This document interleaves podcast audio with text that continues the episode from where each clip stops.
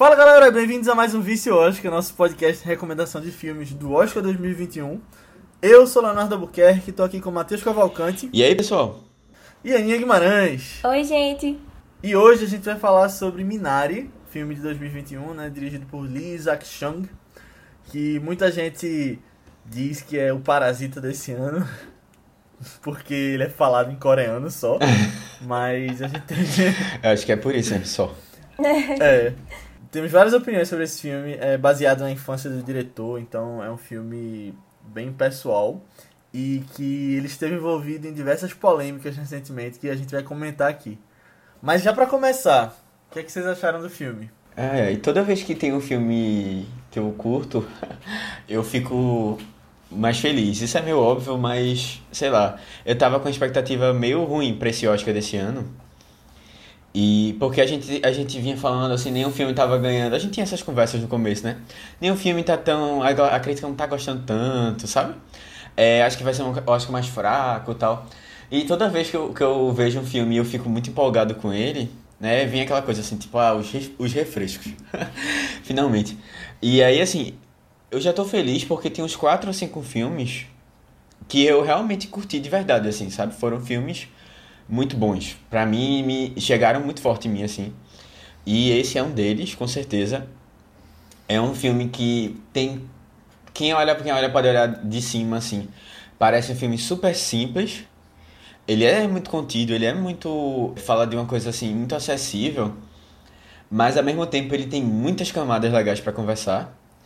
E eu acho que é, é um filme que teve. Foi muito difícil de, de, de, alcançar isso que ele alcançou, sabe? De, de parecer pra, que conversa com todos, de parecer que, que é muito natural, sabe?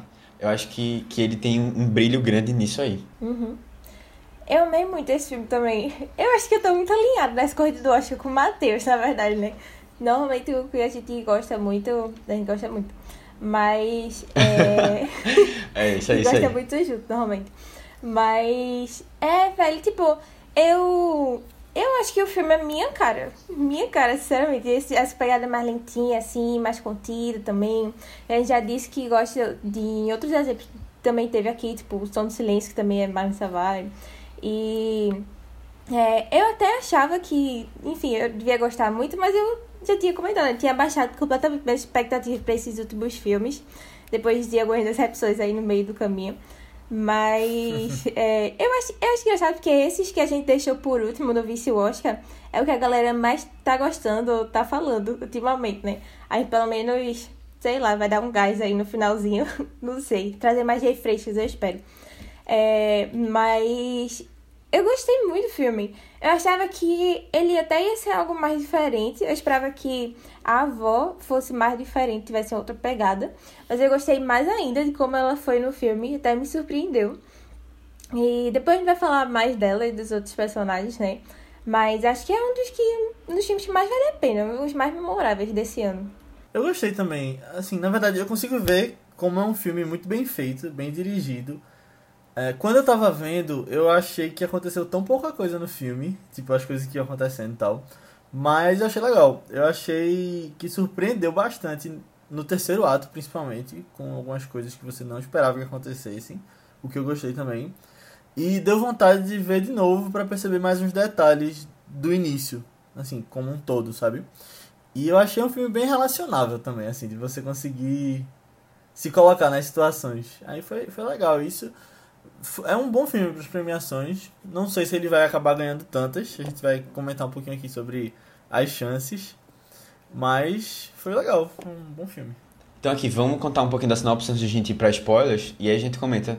Espero que deixar vocês empolgados para assistir o filme.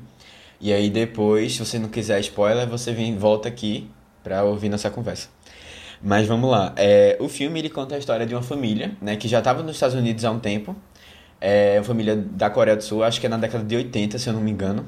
Eles não, eles dão poucos sinais, né, de tempo. Tem uma hora que ele fala do Segal, é, que era o presidente, né? Do, Reagan, Reagan, Reagan. Reagan. Reagan, Reagan, isso. Eu não lembro de quando é ele, mas acho que se eu não me engano é na década de 80, eu acho. É. E aí eles falam disso, soltam umas coisinhas assim, mas não tem muito... O tempo não é uma coisa tão importante assim. na história. E aí eles estão lá nos Estados Unidos e eles se mudam pro Arkansas. Tanto que eu nem tinha me ligado. É. Eu achava que era hoje em dia. Então, eu, eu me liguei, fiquei procurando celular na época. e não achei nenhum pessoal com celular. Aí eu fiquei, eita, acho que isso é um filme mais antigo. E até porque, também, é, eu não vejo muito a Coreia do Sul hoje. A galera querendo sair da Coreia do Sul hoje. Parece um país tão. Quer dizer, parece, a gente viu em Parasita que nem é tanto.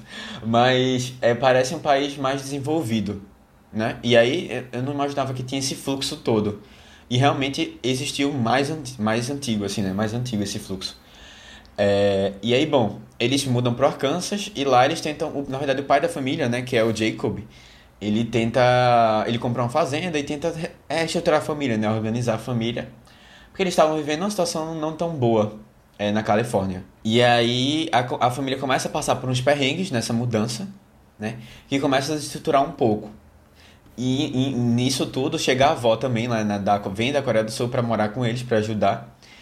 E acho que ela agrega um pouco assim na história. É, e aí a gente vai acompanhando essa família nessa, nessa adaptação, né? Eles querendo viver uma, uma vida feliz, né? Tranquila. É, esse desejo, né? Que era prometido muito é, nos Estados Unidos, mas que a gente vê que não é tão fácil é, alcançar. É, mas vamos para os spoilers agora. A gente vai falar do diretor, mas aí já vai puxando pro filme, então é, fiquem por conta e risco, como o Léo diz. É, agora, assim, o diretor, vocês conheciam ele? Vocês já conheciam algum filme dele? Já tinham assistido? Não, então, ele é um diretor um pouco mais estreante, né? Assim, ele tem poucos sucessos. Ele não tem nenhum sucesso grande, na verdade. Mas ele tem. É, é legal isso, porque eu tinha visto umas pessoas colocando no Twitter que ele tá fazendo seu grande filme de sucesso agora nos, nos seus 40 e poucos anos, né? Então, se você. É, você ainda tem vontade de seguir seus sonhos, não perca as esperanças, que nunca é tarde. Fica essa mensagem aí. E eu tava vendo também que a história de como ele escreveu Minari é bem parecida com Soul, o desenho que a gente assistiu. Porque ele tinha um trabalho como professor que estava prestes a aceitar 100% do tempo. E aí ele foi escrever o último roteiro antes disso. E aí ele sentou num café e tal. E aí ele depois, iada e areada, conseguiu escrever o roteiro de Minari. Ah, eu gostei muito dele. Eu também não tinha visto é, nada, nenhum dos filmes dele antes, não. Mas eu gostei tanto do que ele fez em Minari. E eu gostei tanto dele nas entrevistas que eu vi depois. Achei ele uma pessoa, parece ser tão legal. E aí eu, eu quero muito ficar de olho nas coisas que ele vai fazer. Já tá, ele já tá pra é, dirigir e fazer o roteiro da versão americana daquele anime Your Name. E aí eu já vou ficar de olho pra quando sair. Eita, já que quero massa, interessante. É, Assim, eu também não conhecia ele, não, mas eu fiquei com, muito com a impressão de que eu já tinha visto ele em algum lugar. Porque o rosto dele é, pra mim, é, tipo, tem uma lembrança, sabe? E eu fiquei até pensando, será que ele não era ator? E ele também, né, pegou nessa, foi nessa pegada diretor, mas eu acho que não, assim. Eu acho que ele realmente era só diretor mesmo. E ele teve uma entrevista com o J.J. Abrams, foi até a Aninha que indicou pra gente assistir. E aí foi interessante que ele comentou o seguinte, que ele tinha pego... Ele, ele tava numa fase, né, com a filha dele. Ele tinha é, parado um pouco de dirigir, começou a aproveitar a, cri- a filha e tal, que tinha nascido. E depois, quando ela chegou mais ou menos nos 7 anos, que é a idade do menininho, é, no filme, aí ele, ele começou a lembrar de como era ele naquela fase. E aí a, história do filme, ele surgiu muito é, na visão do menino. E ele disse que pegou umas 80 memórias que ele tinha quando era tinha na infância e começou a pensar, tipo, ah, vamos lá, é, o que é que isso aqui pode se encaixar, o que é que não pode, e aí a partir disso foi construindo a história. E é interessante porque, tipo, se você olhar bem direitinho pro filme, o menino ele tem um papel grande, assim, sabe? Ele, tipo, é, é, muitas cenas são a partir dele, assim, surgem a partir dele. E eu acho que tem muito a ver com essa, essa- isso aí que ele pegou, né, das experiências pessoais, como eu tinha comentado. uhum. Sabe quem é produtor desse filme? Não, diz. Brad Pitt. Ah, eu vi nos que- créditos. Eu fiquei, oxe, Brad Pitt agora tá em tudo Tá em, produzindo. É. tá em todas, né? É. Que é a, a Plan B, que é dele, que ele ganhou, acho que já por 12 anos de escravidão. também, né? Eu não lembrava que essa era a Exatamente. produtora dele. Eu gosto assim, velho. Eu acho isso muito massa, tipo, você tá envolvido com muitas coisas, assim, na, na indústria, É. sabe? Que a gente nem imagina, tá lá, tem o dedinho, assim. É. Mas tu falou do diretor, Matheus. É, eu acho esse filme muito bem dirigido. Tem umas coisas ali que a gente acaba nem percebendo, né, que ele faz.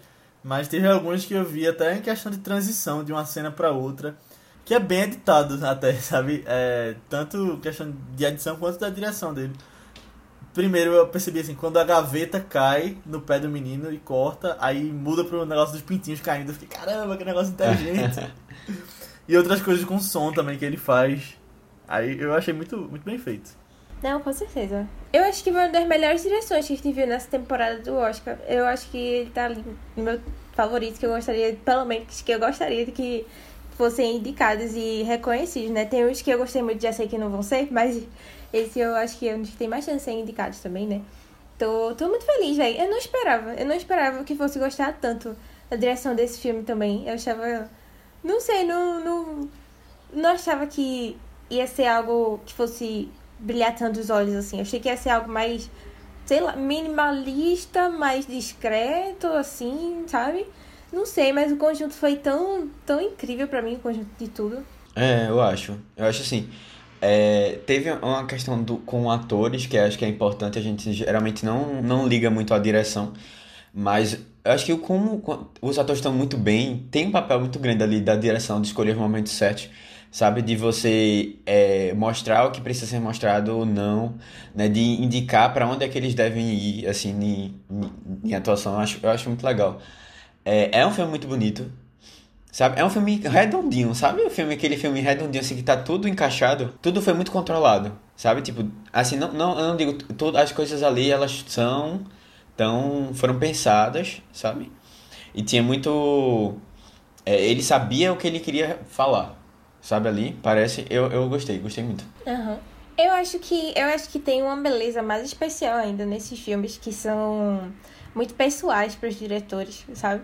É, Scorsese já falava muito disso, mas eu acho que dá pra perceber a diferença nos filmes quando você vê que significa algo muito grande pro diretor ali, sabe? Parece que é feito com mais carinho ainda e cuidado, sabe? É, é, é muito bonito os filmes assim.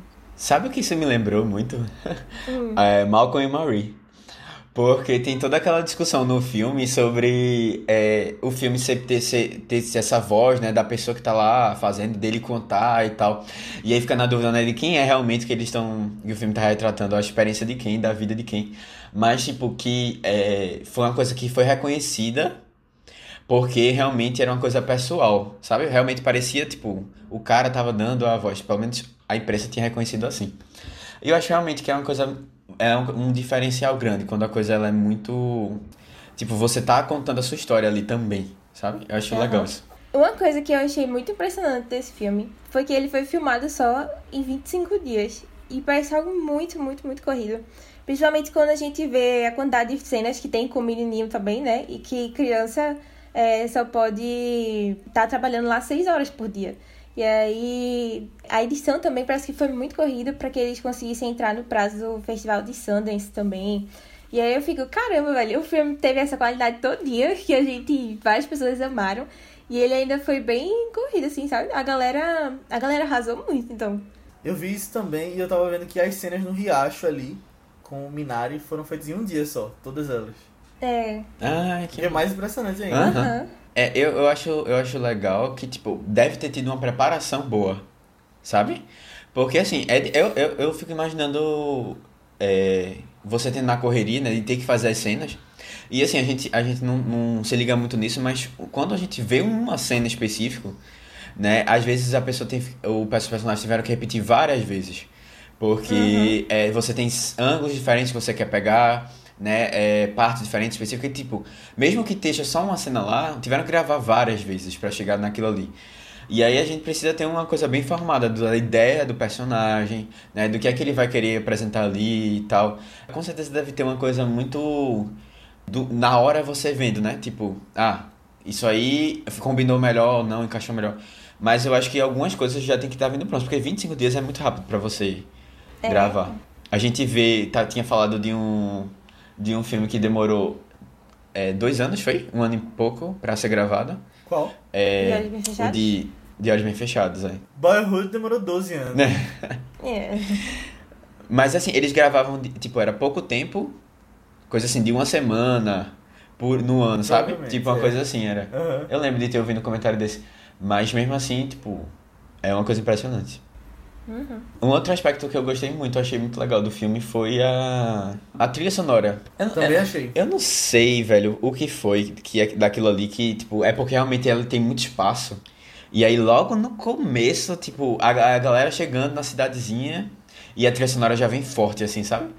Ou foi porque é, realmente ela é muito boa. Eu não sei, mas assim, eu até procurei um pouco sobre, sobre ela. Fiquei ouvindo antes de dormir a trilha sonora de Minari. Eu, eu não conhecia a pessoa, o cara que produziu é Emily Mosseri, alguma coisa assim.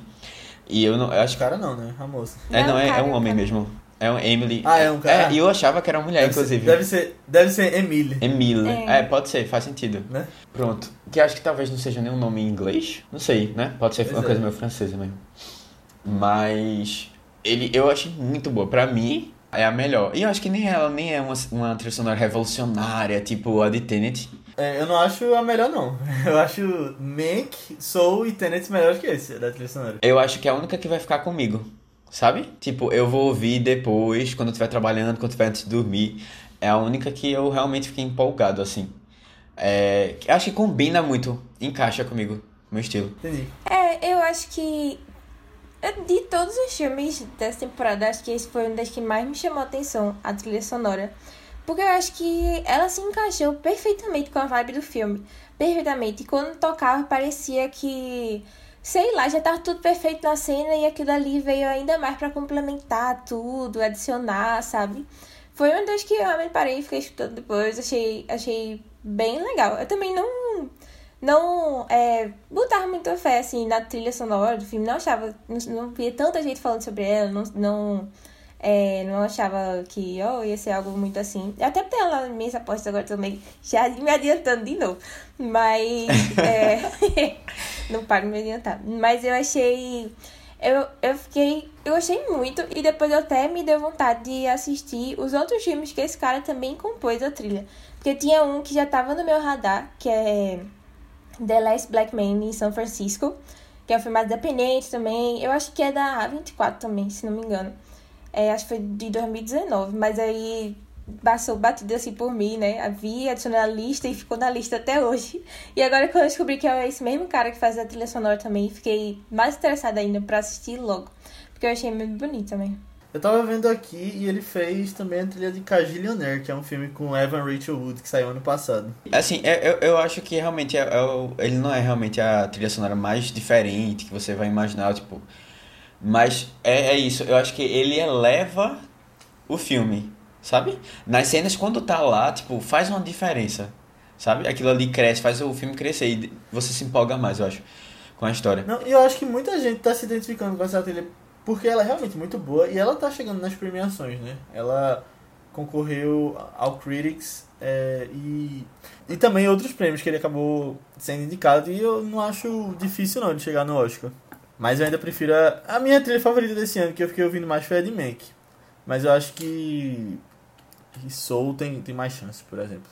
Faz uma mistura ali com jazz, essas coisas. Provavelmente. Apesar de a gente ter comentado em um episódio de Soul que a gente não, a gente sentiu que a trilha fosse mais forte, ia ser mais forte, mas quando a gente assistiu ela nem é tão presente, apesar de é, ela ter uma diferençazinha. É, de Eu não lembro o que a gente falou não a gente é, eu acho que a gente comentou que sentiu falta do jazz. Não sei se tu lembra disso, ou vai lembrar disso especificamente. É, acho que Mas é, aí foi, foi mais ou menos isso. Mas assim, é, eu acho que de todas foi a que mais agregou, eu senti na história. Eu acho que esse filme é um dos que a gente mais vê que, que tudo ornamenta muito bem e a gente sente o impacto de todas as coisas, sabe? Que por mais que sejam é, algumas coisas mais discretas, mais minimalistas, é, as atuações são muito naturais também, né? Naquele negócio, tipo, mega exagerado como a gente vê em alguns outros filmes aí. Mas, é, não sei, eu tenho muito essa impressão de que parece que tudo, tudo tá muito alinhado ali dentro. Desde, sei lá, a iluminação, a edição, a trilha sonora e as atuações, obviamente, sabe? E as mensagens também, tem várias mensagens bem legais no filme. Nossa, eu gostei muito da atuação da galera também. Eu acho o elenco incrível. Eu, eu não esperava. Eu acho que esse filme realmente me surpreendeu mais do que eu esperava. Mas, é... sempre ouvi falar muito da avó, né? Dizendo, tipo, ah, tem, ela era as que mais tem chance lá, na, como atriz coadjuvante e tal. Mas eu achei que todo mundo tava muito bem. Todo mundo dava pra se identificar e gostar. E até nas criancinhas, eu adorei o menininho. Adorei. Ele até teve mais espaço do que eu esperava também. Verdade. Eu achei, achei incríveis. É, pra mim, o menininho que é o principal do filme. E aí já entrando em uma questão, assim, que o pai tá concorrendo como ator principal, né? Que é o Steven Yeun, Glenn de Walking Dead.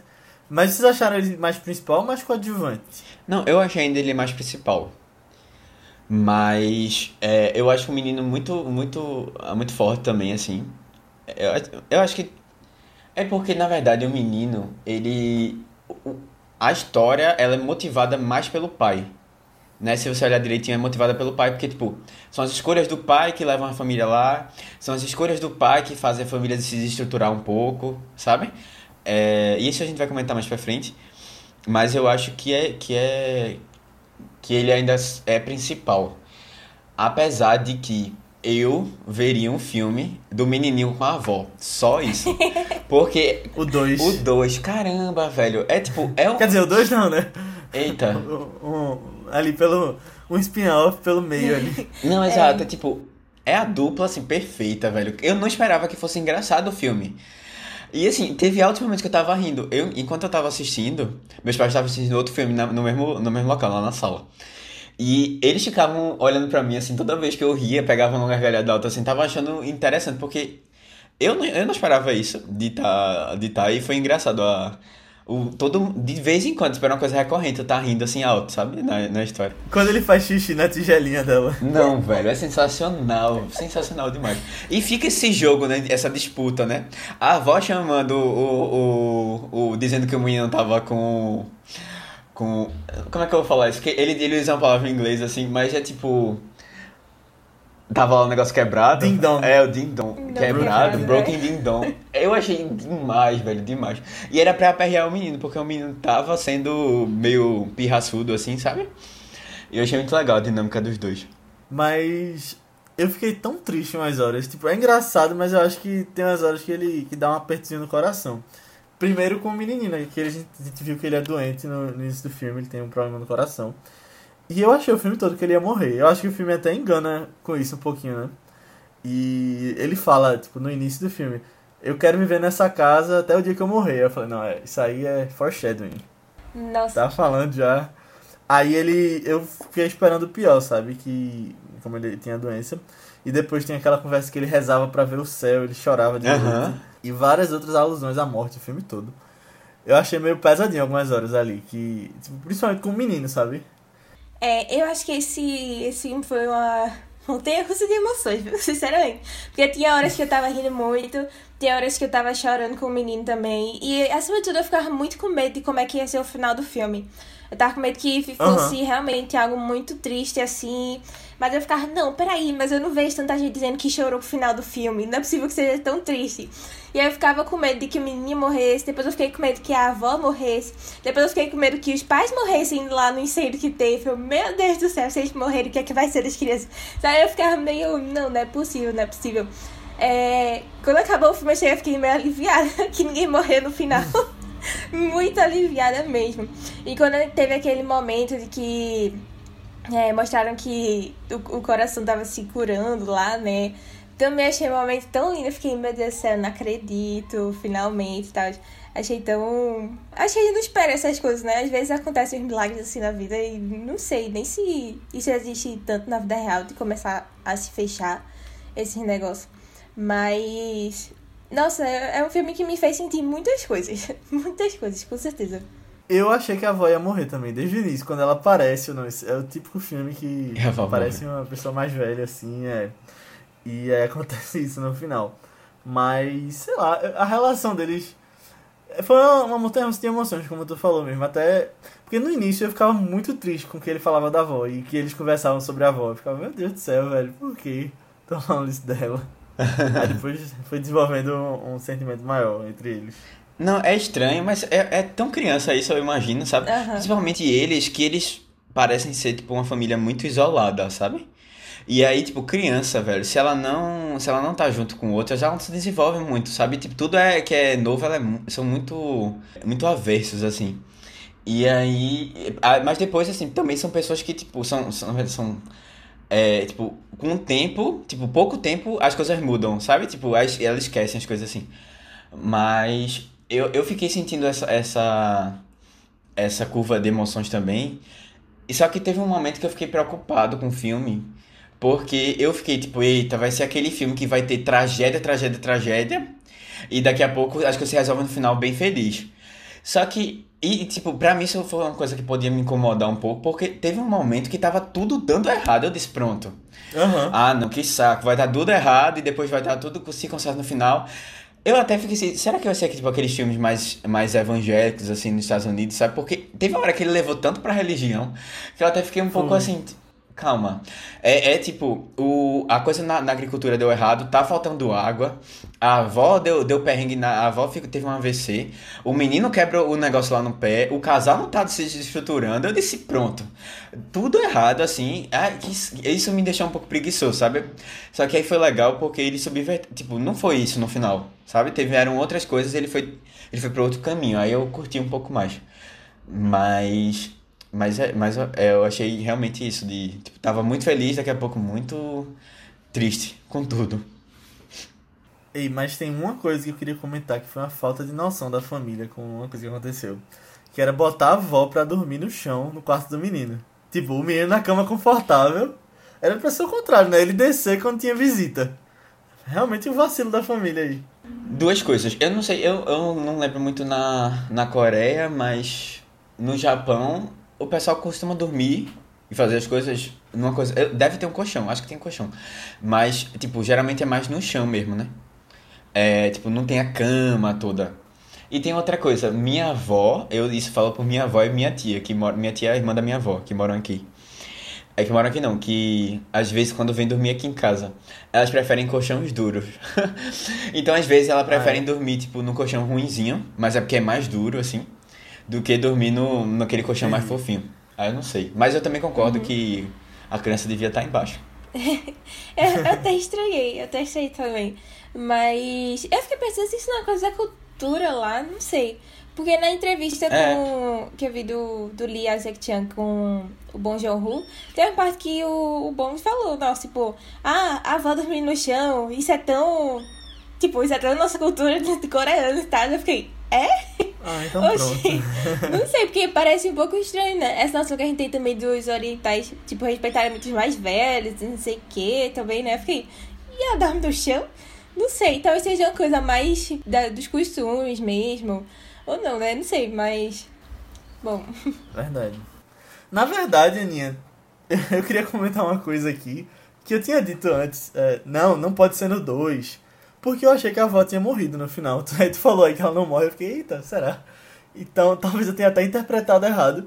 Mas eu achei que. Porque tem uma cena né, que eles estão no hospital, tudo, eles voltam. E aí depois fica escuro e tá só. E volta. Tem um fade. E vai o pai e o filho pra o riacho ali, onde estão os Minari, e eles falam da avó. Aí eu achei que tinha passado um tempo e ela tinha morrido. Na minha cabeça tinha sido isso. Eu, eu não fiquei achando isso, sabe por quê? Porque, tipo, tem é, a coisa dele tá com a obrigação de vender. Ele tem que vender, tem que reestruturar de alguma maneira, né?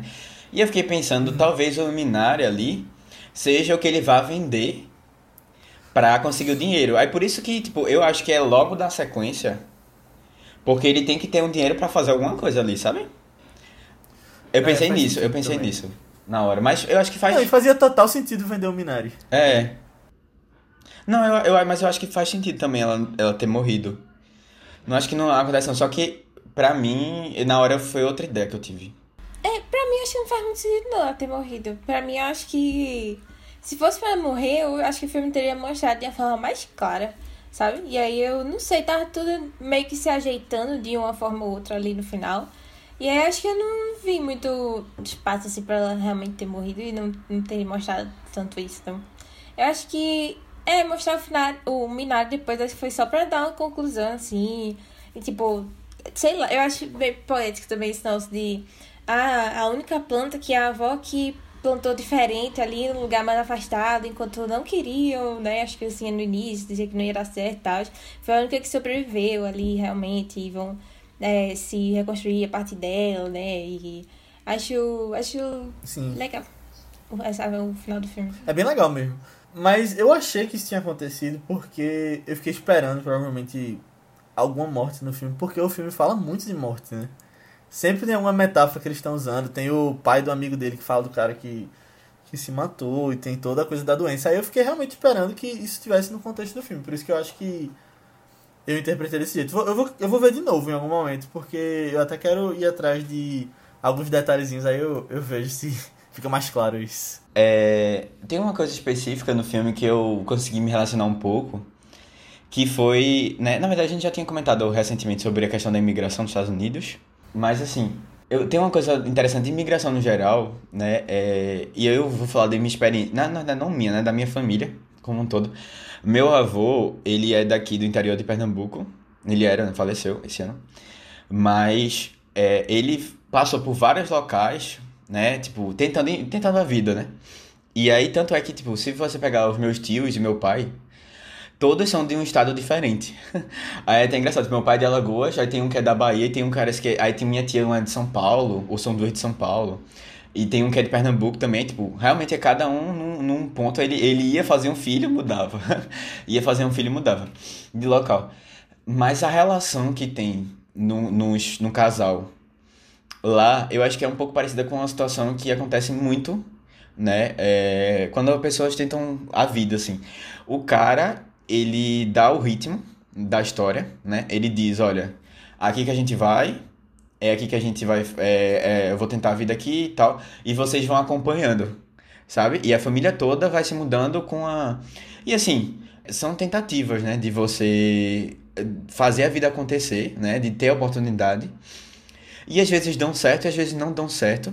Mas eu acho que o filme ele, ele traz essa, essa abordagem, né? Muito de um aspecto um pouco egoísta do pai nessa situação toda, né? De tipo, vai primeiro a opinião, a vontade dele de se dar bem, de tentar, de, e assim, o orgulho dele, que acho que é muito importante, assim, o orgulho dele de se dar bem na história, tipo, de realmente conseguir e dizer assim, caramba, eu, eu, eu tentei, fui fundo assim na história e eu consegui.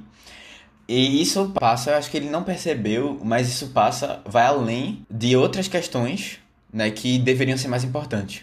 Que era, no caso, a família, que era ali aquele. estarem juntos. A mãe até fala isso, né? É, exato, a mãe fala a isso. fazenda a família. E é, é, muito, é muito bizarro, assim, o homem tem esse papel, né, de, de, de prover, né, e isso é uma coisa que acaba sendo prejudicial para ele, né? Tipo, ele deixa de usufruir é, de algumas coisas porque ele tem essa, essa, essa necessidade. Tá colocado na cabeça dele que ele tem que, acima de tudo, ele tem que estar tá lá favorecendo. E não importa, tipo, se no final ele ia ficar mal, porque ele não ia ficar longe da família e tal. Mas ele tem que alcançar esse objetivo de ter o. Sabe? E isso é, é legal quando ela coloca isso à tona, porque a gente vê que, tipo, realmente tem uma coisa errada ali no pensamento dele e que ele precisaria estar tá mudando essa, essa, essa concepção, né? Achei legal. Aí é, eu, eu, fiquei lembrando muito, acho que é um filme que eu vou querer que meus pais vejam depois, porque acho que dá pra, dá pra relacionar assim. E é, é muito isso, tipo, a mulher, ela tem, teve sempre esse papel de, tipo, ir, independentemente de qualquer coisa, ir atrás. E é, é interessante que ela, ela dá esse passo também de dizer, não, não, não acho que deveria ser assim. É. E bom. Uma cena que eu acho muito legal no filme também é que a gente vê que, tipo, o cara lá, o Jacob, ele é muito reconhecido é, pela habilidade dele de separar os pintinhos, né? Fusão, me deu uma dó esse trabalho deles. Eles só assim, ah, joga os mais fora, não sei o quê. Eu ficava, ai meu Deus, às vezes eu, eu esqueço essas coisas da indústria alimentícia. Mas, é, aí ao longo do filme a gente vai vendo que a mulher, ela, ela vai se esforçando também, né, pra ser melhor, aí... E eu acho, acho legal quando ele fica muito cansado com as coisas do trabalho, ela já tá no nível mais avançado, assim, nesse outro trabalho, mesmo deles, né? E aí ela ajuda ele lá também. E, assim, a gente, o casal, a gente vê que eles brigam muito desde o início, né? E E eu ficava torcendo muito, eu gostava muito desses momentos mais íntimos de ajudar e de eu gosto muito de você ainda, deles, sabe? É, gostava Quando muito ela dá da um banho relação. nele. É, Uhum. eu gostava muito da relação deles. Eu acho. Eu acho que isso foi uma das coisas que eu mais me identifiquei com o filme também, na perspectiva do menininho. De ver os pais brigando muito e você já ficar logo desesperado achando que eles vão se separar e como é que vão ser as coisas. Tipo, eu pessoalmente, quando eu era pequena, eu era muito assim. Meus pais sempre foram de brigar muito. E aí eu tinha muito medo deles se separarem quando eu era pequena. Muito, muito medo mesmo. Só fui entender mais é, quando eu conversei com eles uma vez. Eles disseram, não, filha, isso é coisa da vida mesmo. Os relacionamentos são assim, alguns. Aí eu fiquei, ah, tudo bem. Aí quando eu cresci, eu superei mais isso e é ok, é assim mesmo. Mas, sei lá, esse medo que ele tinha e esse negócio, tipo, ah, ele não gostava da avó porque a avó é, meio que trazia mais tretas entre eles também. E aí eu achei. Tem algumas coisas com o menininho assim específicas que eu identifiquei muito em algumas fases assim da vida. Aquele negócio dele. dele não querer dormir à noite também, porque achava que ia. Sei lá, acontecer alguma coisa. E aí eu me emocionei muito quando ele foi dormir com a avó depois. Achei tão bonitinho. Ela lá dizendo, não, eu vou proteger você, vou proteger você. E aí quando você vê no outro dia, quando ele. Quando tava com xixi, eu achava que era do menininho. E aí, ele, e ele até deu uma conferida assim, viu que ele tava limpo. Só que pra mim eu não tinha entendido isso. Eu achava que ele tinha sujado e ia zoar com a avó. Aí quando mostrou que, que ela, que ela, tipo, não, não tava muito consciente ali das coisas, eu tive um susto. Eu fiquei, meu Deus do céu, o que é que aconteceu aqui? Eu não acredito, sabe? Foi. Nossa, foi muito forte pra mim esse momento da avó, que a gente via que ela era tão, tão ativa, tão alto astral também ali, né? E de repente, paf, a realidade vem à tona. É. Esse é nesse momento que eu fiquei meio triste no filme, sabe? Tipo, eu- teve umas horas que eu não cheguei a chorar, mas deu vontade de chorar mesmo. Quando ele falava. É, tipo, que ele vai ver o céu e. e que, porque ele tinha a doença, né? Aham. Aí ele sempre tava preocupado com isso. Eu fiquei. Me, me bateu bastante. É, É interessante, eles chegam, eles chegam a, a, tipo, mostrar as dificuldades do menino, né, com a, do- com a doença específica. Mas é, ele é, não chega tipo, a- ao ponto de, de estourar essa situação toda, né? Assim, é, é mais uma condição dele, tipo, você É. vendo ele ficando cansado. Hum, Teve uma cena específica que foi quando ele vai correr atrás da avó, eu disse, meu Deus, menina, por que tu não corre em vez do menino? Aí ela botou o menino pra correr, porque ela tava com medo de, de falar com a avó. Aí é, é o menino ele lá. até cansa, né? Aí eu fiquei, calma, calma, calma, peraí, corre, menina, vai na frente, pega a avó e depois o menino chega. Tipo, realmente, sem condições pra Nossa, menina. foi. Tive um susto. Qualquer carreirinha que ele dava. Eu tava, meu Deus do céu, é agora. Vamos esperar ver no 2, né? O que, que vai acontecer aí. Pode ser na Coreia. Ele visitando. É, eu, eu comentei um pouco antes sobre a religião no filme, mas é uma coisa que eu ia perguntar muito pra vocês, porque eu fiquei pensando bastante e não cheguei nenhuma conclusão específica. Qual o sentido ali? Porque ele foca muito na questão é, religiosa, e eu entendi um- alguns pontos, mas pra mim ainda não é suficiente. Porque você tem, é um cara que ele é muito fervoroso, assim, ele, ele vai lá pra casa, ele, ele, tipo, faz um, como se fosse um, tira os, os maus espíritos que estão na casa, né? Faz todo um processo lá. É, ele é muito, ele tá... leva a água do, a água do padre Marcelo Rossi. que- É, eu, eu, eu fiquei na dúvida se era água, se era óleo, óleo, óleo bento, não sei. Mas Eu é acho que era água benta. água benta, né? Acho, que- é, acho que faz sentido. E aí ele tá lá com- sempre com a cruz, ele conversa muito sobre isso. E aí, assim, é, tem essa questão, tem essa questão deles irem pra igreja, né? É, e ali eu entendo que é um pouco sobre é, como, como eles querem estar próximo de outras pessoas, né? De se relacionar e ter um amigos e tal. Eu acho que tem a ver com isso. Mas é, tem esse, e tem esse choque cultural também, né? Relacionado à religião, porque isso não era comum pra eles lá, até a avó tirar onda especificamente sobre isso. É, e eles acham estranho muitas coisas que estão acontecendo ali. Mas eu, eu não sei se tem um significado maior por trás. Porque, assim, no momento em que ele, ele começa a fazer a. Ele tem uma cena que ele tá lá na casa, né? Fazendo toda a bênção e tal. E aí passa a próxima cena, o próximo momento é eles indo pra cidade, pra Dallas, pra o menino fazer o exame e o menino tá, tá, tá bem. Aí ele consegue o negócio lá com a, na com a, com a venda do- dos. né? Do, do insumo lá. Aí eu fiquei pensando se isso, ele queria passar alguma mensagem com isso, se tinha alguma coisa por trás. É, eu achava que tinha a ver com toda a questão de morte também, ressurreição, talvez. É, que você vê aquele cara carregando a cruz, né? Talvez as penitências. Mas, é, com certeza tem um, um subtexto ali. E essa questão da avó. Eu, quando ela tira o dinheiro, né, que a mãe coloca na, no dízimo, eu achei que ela tava roubando de outras pessoas né, ainda. Tanto que o menino veio, eu achei que fosse ter uma coisa maior ali por trás. Aham. Que fossem abordar isso de outro jeito. Assim como a questão da cruz do, do vizinho, né?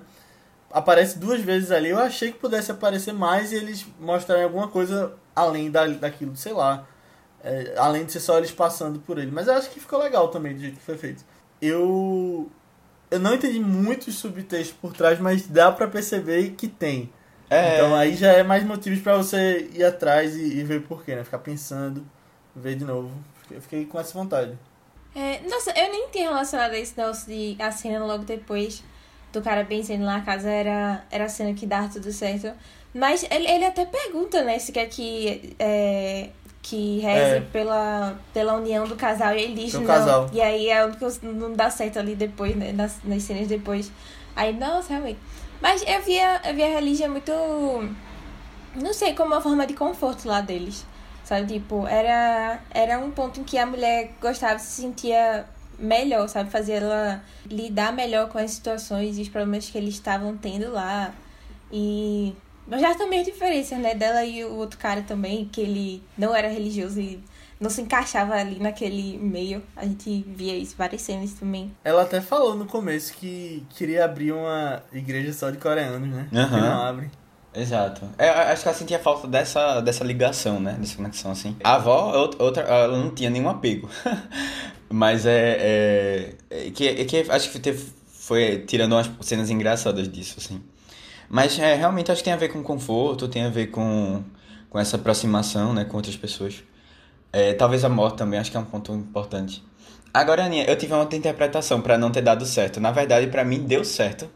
Porque é, O quê? quando você tem. Não, não, eu acho que eles deram certo. Eu tô falando em relação à, à cena depois, que eles têm aquela DR e aparentemente Não, então. tinha acabado ali. Mas eu fiquei, eu, exato, eu fiquei muito pensando que, tipo, na verdade, é, a questão toda do incêndio foi uma coisa, tipo, positiva pra eles, porque aquilo ali fez com que as coisas, eles tivessem outra reflexão sobre as coisas, sabe? Tipo, Foi um momento difícil que eles tinham que passar pra valorizar o que eles tinham ali, tá ligado? Eu também acho, pô. Eu tô dizendo. Não, mas, mas aí por isso que eu não fiquei com essa ideia de que, tipo, por conta da oração lá que ele fez, da. da...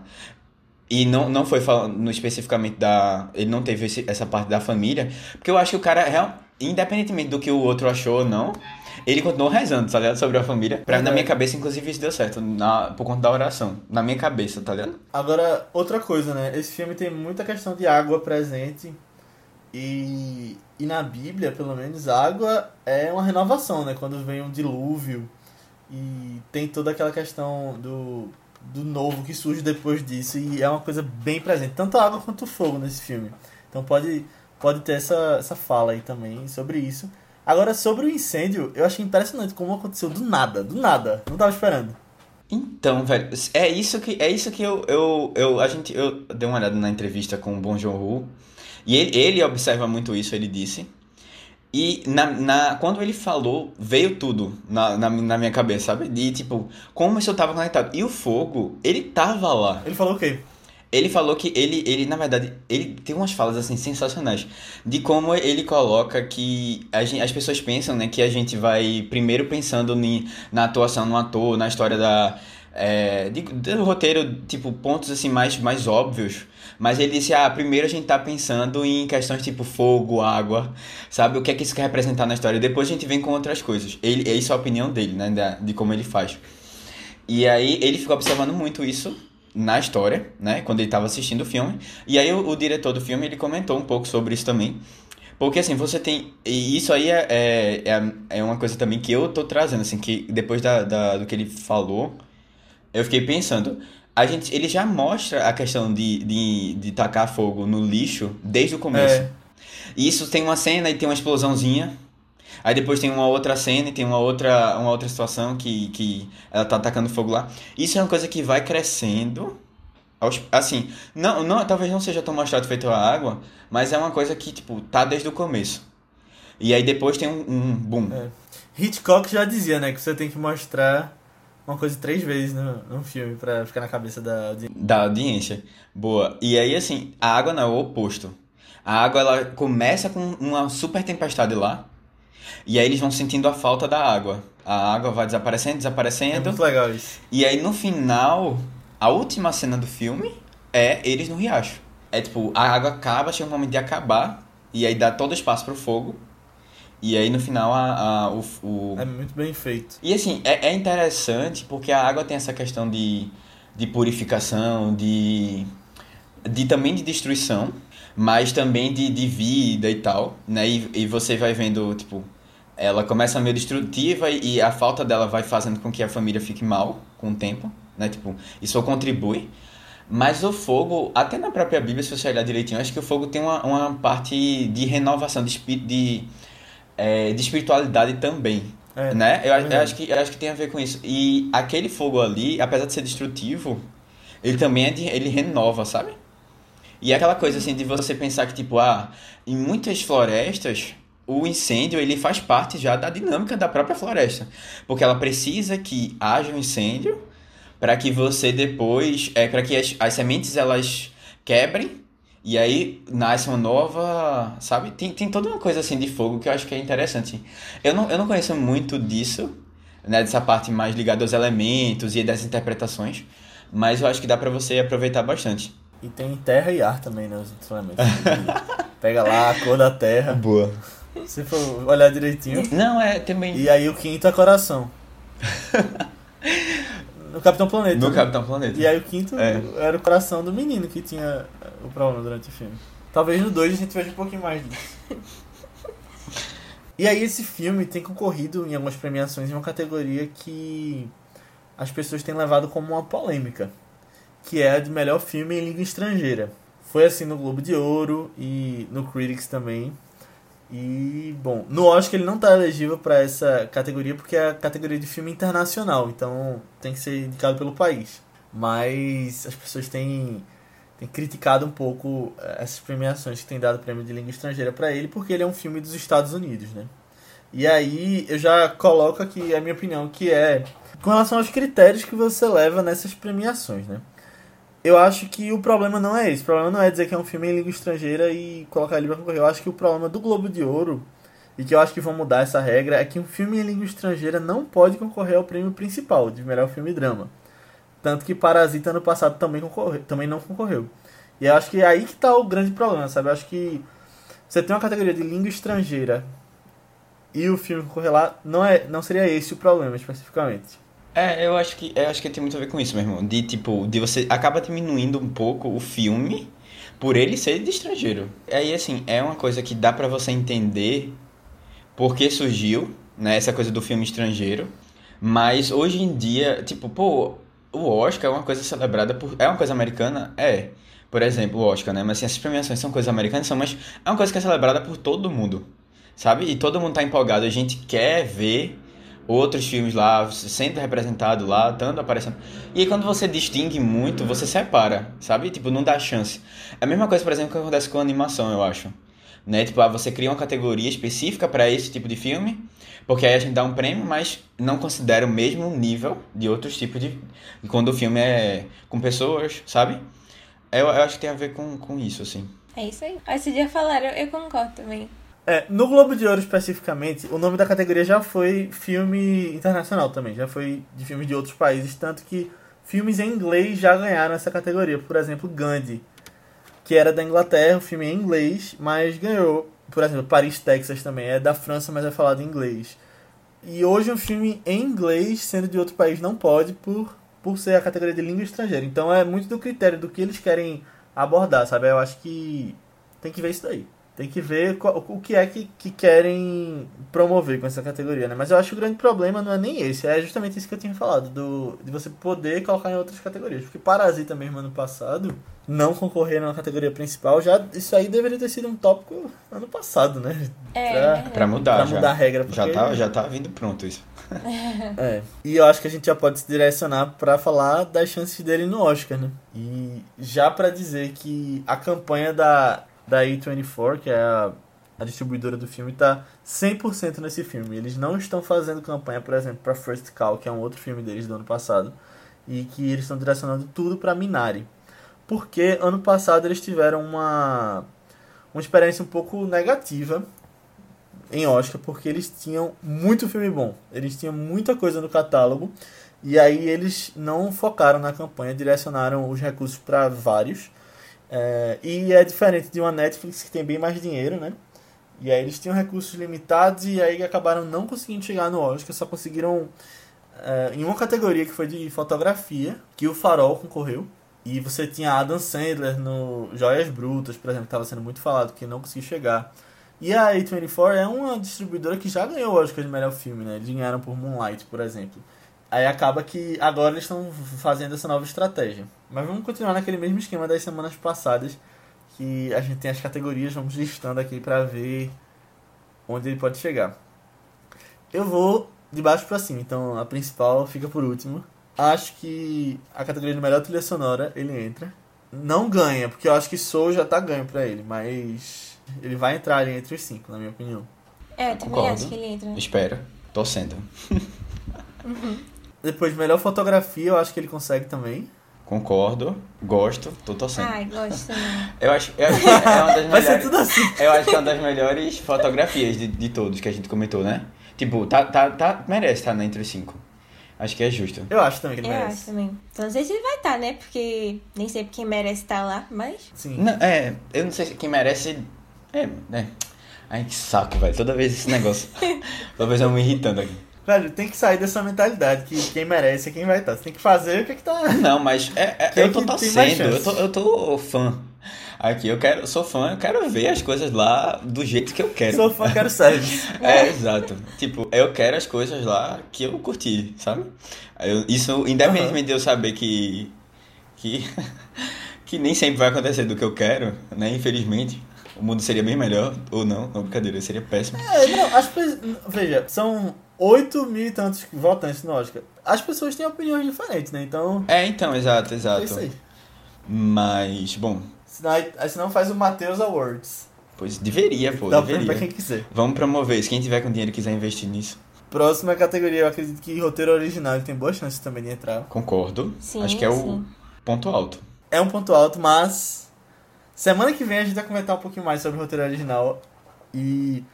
Eu, eu não acho que Minari. po- Tipo, a gente falou no de 7 de Chicago que o 7 de Chicago tava ganho já. Hoje eu tô achando um pouquinho diferente. Mas eu não acho que é Minari que pode desbancar, não. A gente vai falar em breve aí. É, assim, eu acho que é um, ro- um roteiro é muito bom. Tipo, ele brilha muito, sabe?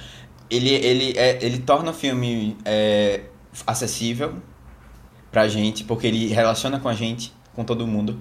Ele fala de temas interessantes, tá? Tem muita Mas coisa, é muitas camadas, sabe? Eu acho que, tipo, realmente é uma coisa forte, assim. Uhum.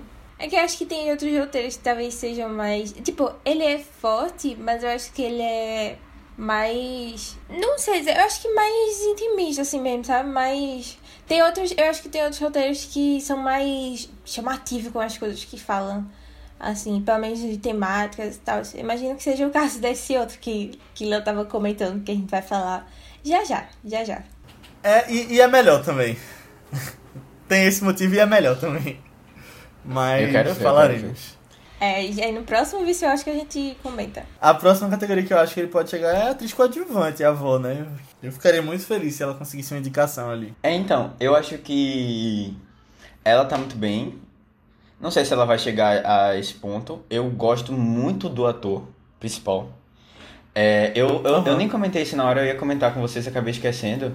Mas é, é o Steve Young. É, é- sempre é complicado falar esses nomes. Mas é, eu, eu não lembrava de. Na verdade, eu lembrava do rosto dele muito. E aí eu não conhecia, não, não tinha assistido The Walking Dead, então eu nem sabia que ele fazia parte da, do, do time lá. Mas eh, eu assisti Okja e também tinha assistido Em Chamas, que ele tá lá. E assim, putz, eu não lembrava, mas é um filme até que a gente pode trazer no futuro. Porque eu acho que é um filme que vai dar, abrir margem pra gente discutir várias coisas. Porque é um filme que eu acabei não entendendo tanto, assim. Eu acho que poderia ser legal a discussão sobre. Jogos Vorazes? Não, Em Chamas. Não, Em Chamas Em é um- Chamas. É 2. É um que é sul-coreano um também. coreano, né? É. Ah, eu pensava que era Jogos Vorazes em Chamas. Não, não, não, é, não, é só em chamas. E, bom, eu gostei muito dele. Eu, eu, eu daria a. Na verdade, porque tá muito difícil a categoria de melhor ator, pô. Mas pra mim, ele tá nível todos que a gente comentou de bons. De bons. é, Ele já tá escolhendo Gary Oldman aí. Já tô vendo. Não, com certeza. Não, na verdade, eu acho ele bom, o Gary Oldman também, eu acho ele bom. Só que, tipo, é porque pra mim tava assim, o cara de um som do silêncio. Não. O Som som do silêncio. Uhum. é, O som do silêncio. tava ele, tá, por exemplo, o. a voz suprema do blues. Não. Ele já caiu, Sério? ele já saiu da minha. Ele tava muito bem, mas só que pra mim acho que tem outros. Pois ele vai ganhar. É, ele vai ganhar, É, mas tipo, eu acho que tem outros que estão até melhores, sabe? Tipo, o, O Judas. o Judas, o de Judas, por exemplo, tá ligado? Eu, eu, eu quero ver o que a gente, que a gente vai falar de Anthony Hopkins. É, eu né? também, É, velho. Eu tô ansioso porque animada. a categoria tá muito fechada, velho. Ainda não. Não dá pra ter mais um bom ator aqui. Tá, tá, tá sendo difícil escolher. Mas assim, tem, tem um espaço ali que tem uma quinta vaga que ninguém sabe pra quem vai, né? Que pode ir pra Steven Yeun, pode ir pra Delroy Lindo lá do eh, Sacramento Blood. Vamos ver aí o que, que vai acontecer. É. É, mas gostei muito dele também. Eu tô torcendo pra que ele pegue essa quinta vaga, velho. Eu também gostei, eu gostei dele. É, eu. Eu, eu conhecia ele só de The Walking Dead, só que eu não assisto The Walking Dead. Nunca assisti. Ele. É porque The Walking Dead é interessante. Eu não, não acho que é minha vibe de série. Nunca me interessei pra realmente assistir. Mas eu acho que tem algumas histórias de personagens que eu, eu gosto de ver e como é que acabou e como é que tava indo, por exemplo. E Glenn era um desses personagens que eu gostava de ficar acompanhando. E eu lembro que a morte dele em The Walking Dead foi um evento. Eu lembro todo mundo da faculdade comentando e não sei o que. E dizem que The Walking Dead ficou ruim depois disso. Aí eu fiquei, é, nossa. E a cena dele morrendo eu vi, porque eu achei bem forte também. É. nossa, muito aleatório Deus. as coisas. Mas. Eu, eu nem sabia que ele morria. Porque Sério? eu, Parasse eu via The Walking Dead. É, no começo de Walking Dead eu gostava muito. Eu era o. O fanboy. falava com meus amigos e tal. Não, o fanboy não, mas eu gostava. mas eu li parte dos quadrinhos, os iniciais, na época que, que Caramba. saía. É fanboy, é fanboy. É! Mas tu, tu gostou tanto que tu foi a fundo. É. E aí na terceira temporada foi virando meio que uma bola de neve de que eu não via na semana, ia deixando e deixando. Ah, aí eu acabei nem terminando a terceira e fui- deixei, sabe? Entendi. Ah, E aí não voltei pra quarta e hoje acho que tá o quê? Na décima. É, demorou. E eu não pretendo voltar. Eu tinha feito isso com Game of Thrones também, só que aí depois eu voltei antes do final da série. Eu tinha parado, aí depois eu tirei o atrase. Mas eu não me vejo fazendo isso com The Walking Dead, não. Acho É. que passou a época já, pra mim, pelo menos. Uhum. Era é meio 2010 na minha cabeça. Mas aí, continuando nas categorias, melhor diretor, eu, eu acho que tem uma última vaga também que a gente não sabe quem vai ser, porque os principais, assim, que já estão garantidos, né? Não querendo dizer que são os melhores do ano, mas Chloe Zhao por Nomadland, David Fincher por Mank, Regina King por Uma Noite em Miami, Aaron Sorkin por Os Sete de Chicago. Esses eu acredito que já estejam dentro, baseado no que eles têm concorrido das outras categorias e de outras premiações. Eu acho que a quinta vaga hoje está entre o Lee Chang de Minari e a Emerald Fennel de Bela Vingança. Aí eu acho que tá nessa disputa aí. Pra mim, entrariam os dois e sair a gente dos outros quatro que eu falei. É, eu também acho. Mas. Eu nem vi Mas vingança, né? Eu também acho. É, eu acho que ele merece e eu acho que ela merece também. São direções diferentes. Eu acho que eu ainda prefiro a dela lá. Mas. Eu, eu acho que ele merecia muito entrar também, porque esse filme é muito bem dirigido. Ele tá melhor pra mim, pelo menos, do que Aaron Sorkin e Regina King. Mas a gente tem outros motivos aí pra que eles. Eu acho, eu entrando. acho também, concordo contigo. Aham. É, Também. Aaron Sorkin, eu inclusive eu acho até que Aaron Sorkin pode perder um pouco, sabia? Essa, Pode. Essa, esse gás todo, porque a galera já sabe que ele não. Não foi tão bem de, como direção, é, né? pode. Pode mesmo.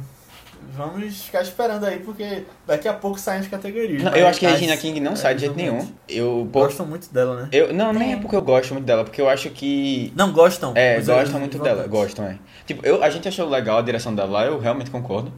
Mas a gente, é isso, a gente tá chegando num nível que, tipo, os bons estão tendo que sair, infelizmente. É, é isso aí. Até o próprio Chakra King, que a gente começou, comentou no Judas, né? Que a gente achou muito, muito boa a direção dele. Só que, assim, infelizmente, nenhuma chance de entrar também. É triste. É.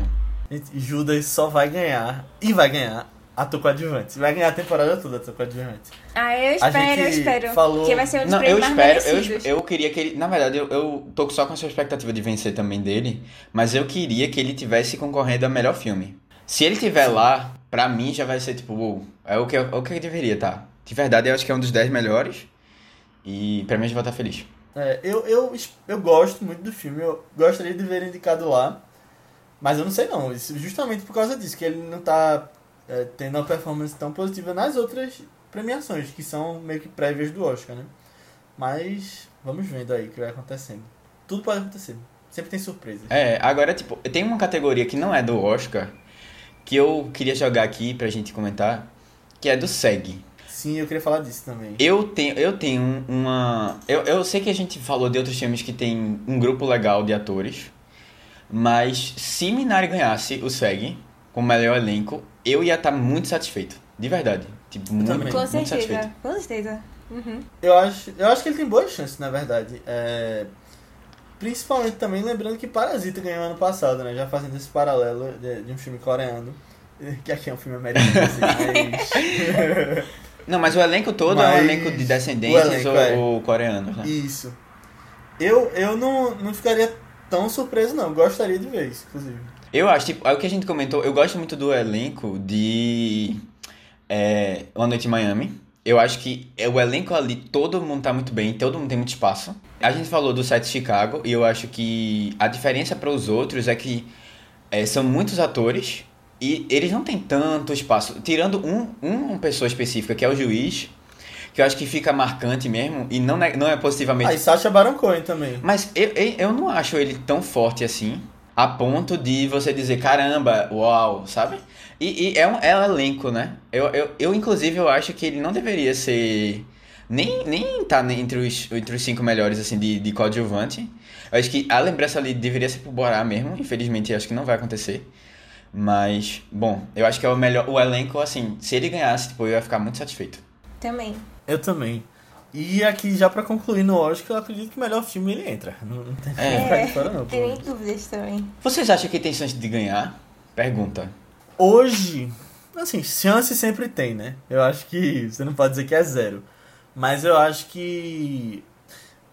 Pelo menos na minha cabeça, pelo que eu tenho visto, tá se construindo uma narrativa. Que é o seguinte: Nomadland, pra mim hoje, Nomadland vai ganhar. Na minha cabeça. Sete de Chicago pode tá, ter perdido força, mas eu acho que Bela Vingança tá vindo por fora. Mas Minari pode vir também, eu acho. Não, assim, dois, dois fatores. Que uma coisa até que tu comentou isso há muitos anos atrás, não sei nem quando foi isso. é que o SEG, na verdade, a gente tem. São atores que votam, né?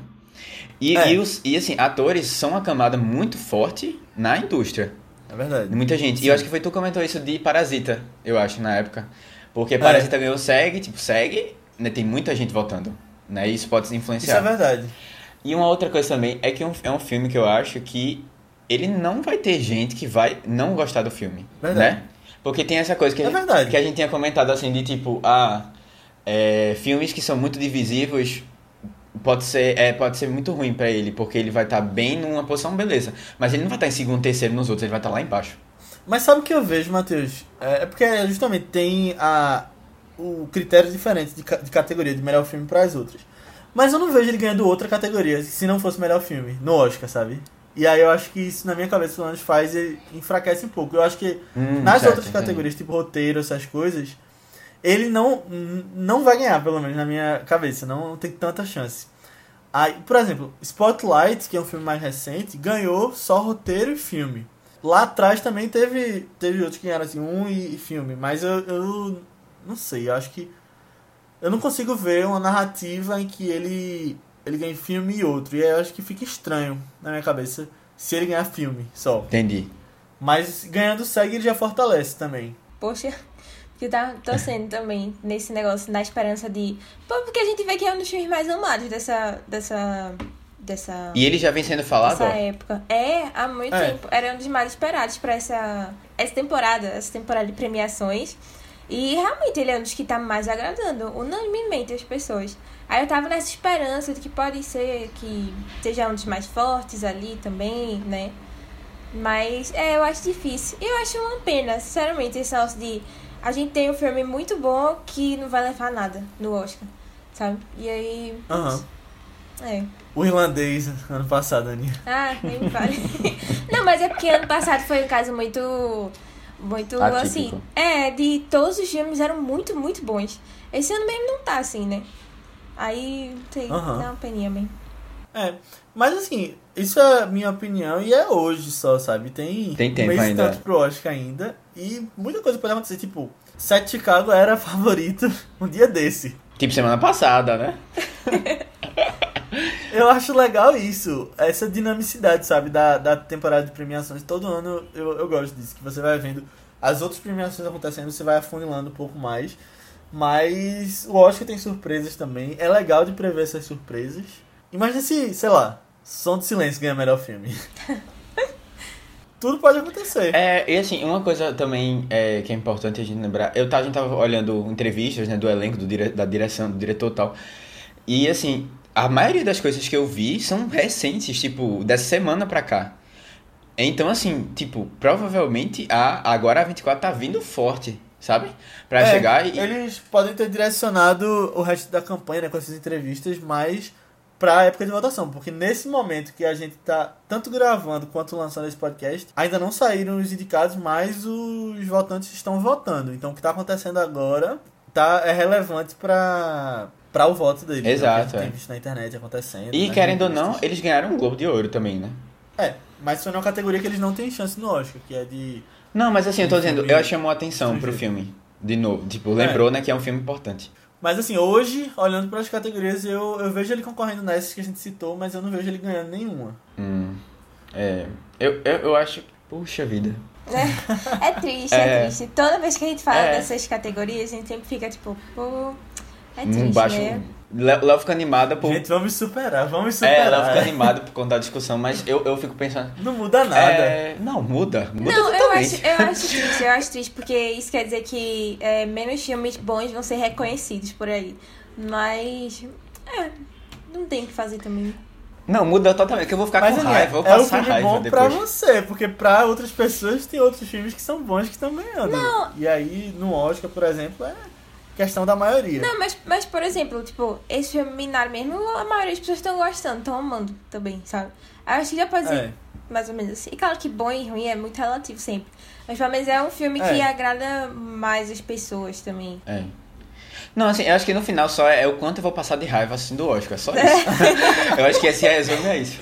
Mas assim, de novo, respondendo, talvez, pode ser que ganhe. Eu falei essas estatísticas aqui de outras categorias, segue, mas. É, é, não, eu, eu vou, eu vou, eu vou, gente eu vou. É. vou, tipo, ir contra as, as estatísticas de Léo. Porque eu lembro que ano passado ele votou contra a Parasita, eu acho, muito porque não tinha, É. tinha uma estatística que não tinha filme estrangeiro, não, não ganhava. É, não, justamente. Aí assim, e a gente mas foi regras são surpreendido, feitas né? pra serem quebradas, é. Exato, é. Abaixa as estatísticas, abaixa... não, Mas brincadeira. estatística ajuda a, A, a tomar prever, decisões, né? aham, exato. É. Mas eu, eu, eu, é porque eu sou muito apaixonado às vezes por umas coisas e eu não consigo distinguir. Mas é bom também às vezes. É. Você não pode ser só, ir só pela estatística também, né? Porque aí é um caso como parasita. É. Mas assim, vamos. é, O que é que vocês acham dessa discussão, assim? Levem lá pro, pro grupo do Telegram, porque eu quero ver a opinião de vocês. Vocês Boa. são muito apaixonados ou vocês é, são full. É, o que é que a- o pessoal tá dizendo, os comentários, tal, as previsões, estatísticas, o que é que você. Sabe o que é também? Que eu tô acostumado a anos de... De Oscar, né? premiação, anos de Oscar, sem ver os filmes logo. Então, era... Isso, eu acho que me deixou... é, Treinado. calejado pra algumas coisas. E que foi o seguinte... Sem ver o filme, você não tem a sua opinião levada em consideração, sabe? E eu acho que isso acaba até imunizando você de levar pro pessoal algumas vezes. E aí você vai vendo o que o que tá acontecendo em outras premiações, o que as pessoas, a maioria tá falando, campanha na internet. E aí o filme no final é só mais uma coisa, sabe? E eu acho que, que é bom levar assim nessa na hora da, de analisar as premiações. Essa temporada tá sendo um pouco diferente porque ela tá sendo muito longa. E provavelmente pode ser a primeira vez que eu vi todos os indicados antes do das categorias saírem. Dependendo do que eu ainda assisti daqui pra, pra quando saírem. E. E é diferente. E aí, mas eu acho que você acaba levando um pouco a sua opinião em conta. O que também é importante, como a gente falou de Relatos do Mundo. Uhum. Eu acho que é, é muito disso, sabe? Mas eu gosto, eu me divirto. E eu me divirto, eu acho, mais tentando prever os indicados do que o vencedor. Porque o vencedor é mais limitado ali. Os indicados também tem muita, muita surpresa que pode acontecer. Um que eu lembro é quando Paul Thomas Anderson correu o melhor diretor por é, Trama Fantasma. Ninguém esperava aquilo. Foi, eu lembro da surpresa no dia. É, eu, eu, eu tô esperando algumas surpresas positivas. tô, tô ansioso por isso. Também, Mas é, é, é muito que a gente já falou. É, esse, essa discussão é que ela é interessante, ela é legal. Né, da gente tá acompanhando tudo desde o começo e. Eu acho massa que a gente tá fazendo aqui no Vice desde dezembro, pô, desde o final de dezembro. E ó como mudou várias coisas, né? De lá pra cá, a gente vendo os filmes e acompanhando a temporada como um todo. E pode mudar ainda mais daqui pra quando o Oscar Uhum. sair, no final de abril. Vai mudar, com certeza. certeza. Mas é isso, pessoal. Chegamos ao final dessa nossa discussão sobre Minari. Espero que vocês tenham gostado. Se você gostou, manda pra alguém que você acha que vai curtir o filme. Manda pra alguém que você já sabe curtir o filme. Manda pra aquele seu amigo que marcou lá no Letterboxd, Minari, que você viu. E você pode vir falar com a gente com relação a feedbacks, comentários sobre o filme, sugestões de próximos filmes, lá no nosso grupo do Telegram, que é só pesquisar por ViceBR no Telegram. E a gente tem falado bastante de filmes, das próprias premiações. A gente tem feito umas salas no Meet, com, assistindo às premiações. E também notícias, tem tudo lá. E você vai ser muito bem-vindo. Você pode falar também nas nossas redes sociais do Vice, que são ViceBR no Twitter, no Instagram, no Letterboxd, no YouTube e cada vez mais aí. Temos um Facebook também que a gente não, não tem usado. Ou você pode falar nas nossas redes pessoais, que são Matheus qual é a tua? É Matheus com TH, BC23, tanto no Twitter como no Instagram. Aninha. No Instagram eu tô como Guimarães e no Twitter Marvelous MS Ana. Isso, eu tô como Léo A. Albuquerque, tanto no Twitter quanto no Instagram. Mas antes da gente ir, o que, é que a gente vai falar na segunda, Matheus? Caramba, minha gente, se preparem, velho. É o filme. Acho que é um. Eu não lembro da outra vez que eu fiquei tão empolgado pra falar de um filme. E foi uma surpresa, porque eu nem ia trazer esse filme.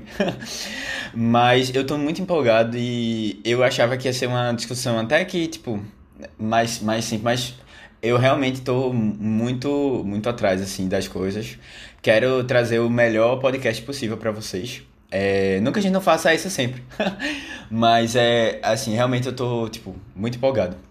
É a história de um, de um menino, assim, jovem, um jovem, que é herdeiro de uma empresa, mas ele não comanda a empresa. Gosta de fazer trollagens, assim, na empresa, eventualmente. E que não vê o pai há muito tempo. E por uma, uma coisa do destino ou não, a gente vai descobrindo a, a- ao redor do filme, ele descobre onde é que tá o pai. E aí ele entra num jogo que o pai criou é, há muito tempo atrás e que tá preso lá há muito tempo. É, que é Tron, o Legado. Eu pensei que era Pequenos Espiões 3. Pode ser também. É, mas é, é um filme que teve as suas, é um- uma sequência, né? Depois de quase 30 anos. E a gente vai comentar sobre o 2, né? O Legado. Espero que vocês gostem. Assistam, assistam. Tá no Disney Plus. Boa. É sensacional. Tô com saudade de Tron. E na sexta que vem a gente vai continuar o Vício Oscar com outro filme bem legal também, que já foi comentado aqui em alguns momentos, mas que é a história de uma mulher que teve um trauma do seu passado e acaba indo atrás de uma bela vingança, que é Bela Vingança. Boa, boa, dirigido boa. por Emerald Fennell, que nós vamos comentar aí. É um filme que tem muitas chances em várias categorias do Oscar também, e eu tô muito ansioso pra falar com vocês sobre ele. Uhul. Também tô ansioso pra assistir, porque ela fala tão bem. Já tô com expectativa alta. Não sei se vai ser bom, hein? Filmaço, filmaço. Eu ia deixar pra falar isso só no dia do podcast, mas é meu filme favorito de 2021 até agora. Caramba. Olha aí, ó. Olha o nível. Assistam lá e até semana que vem. Boa. Tchau, tchau. Tchau, galera.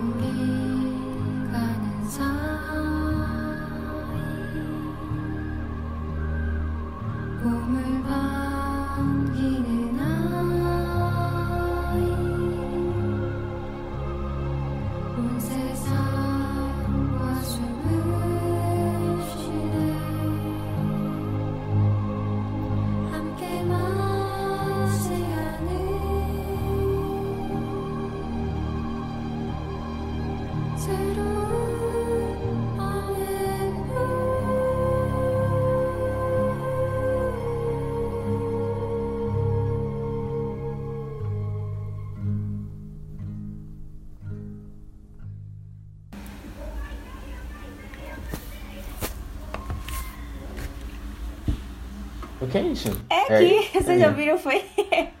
É um menino correndo gritando na ria. Eu vi uma, uma galerinha falando.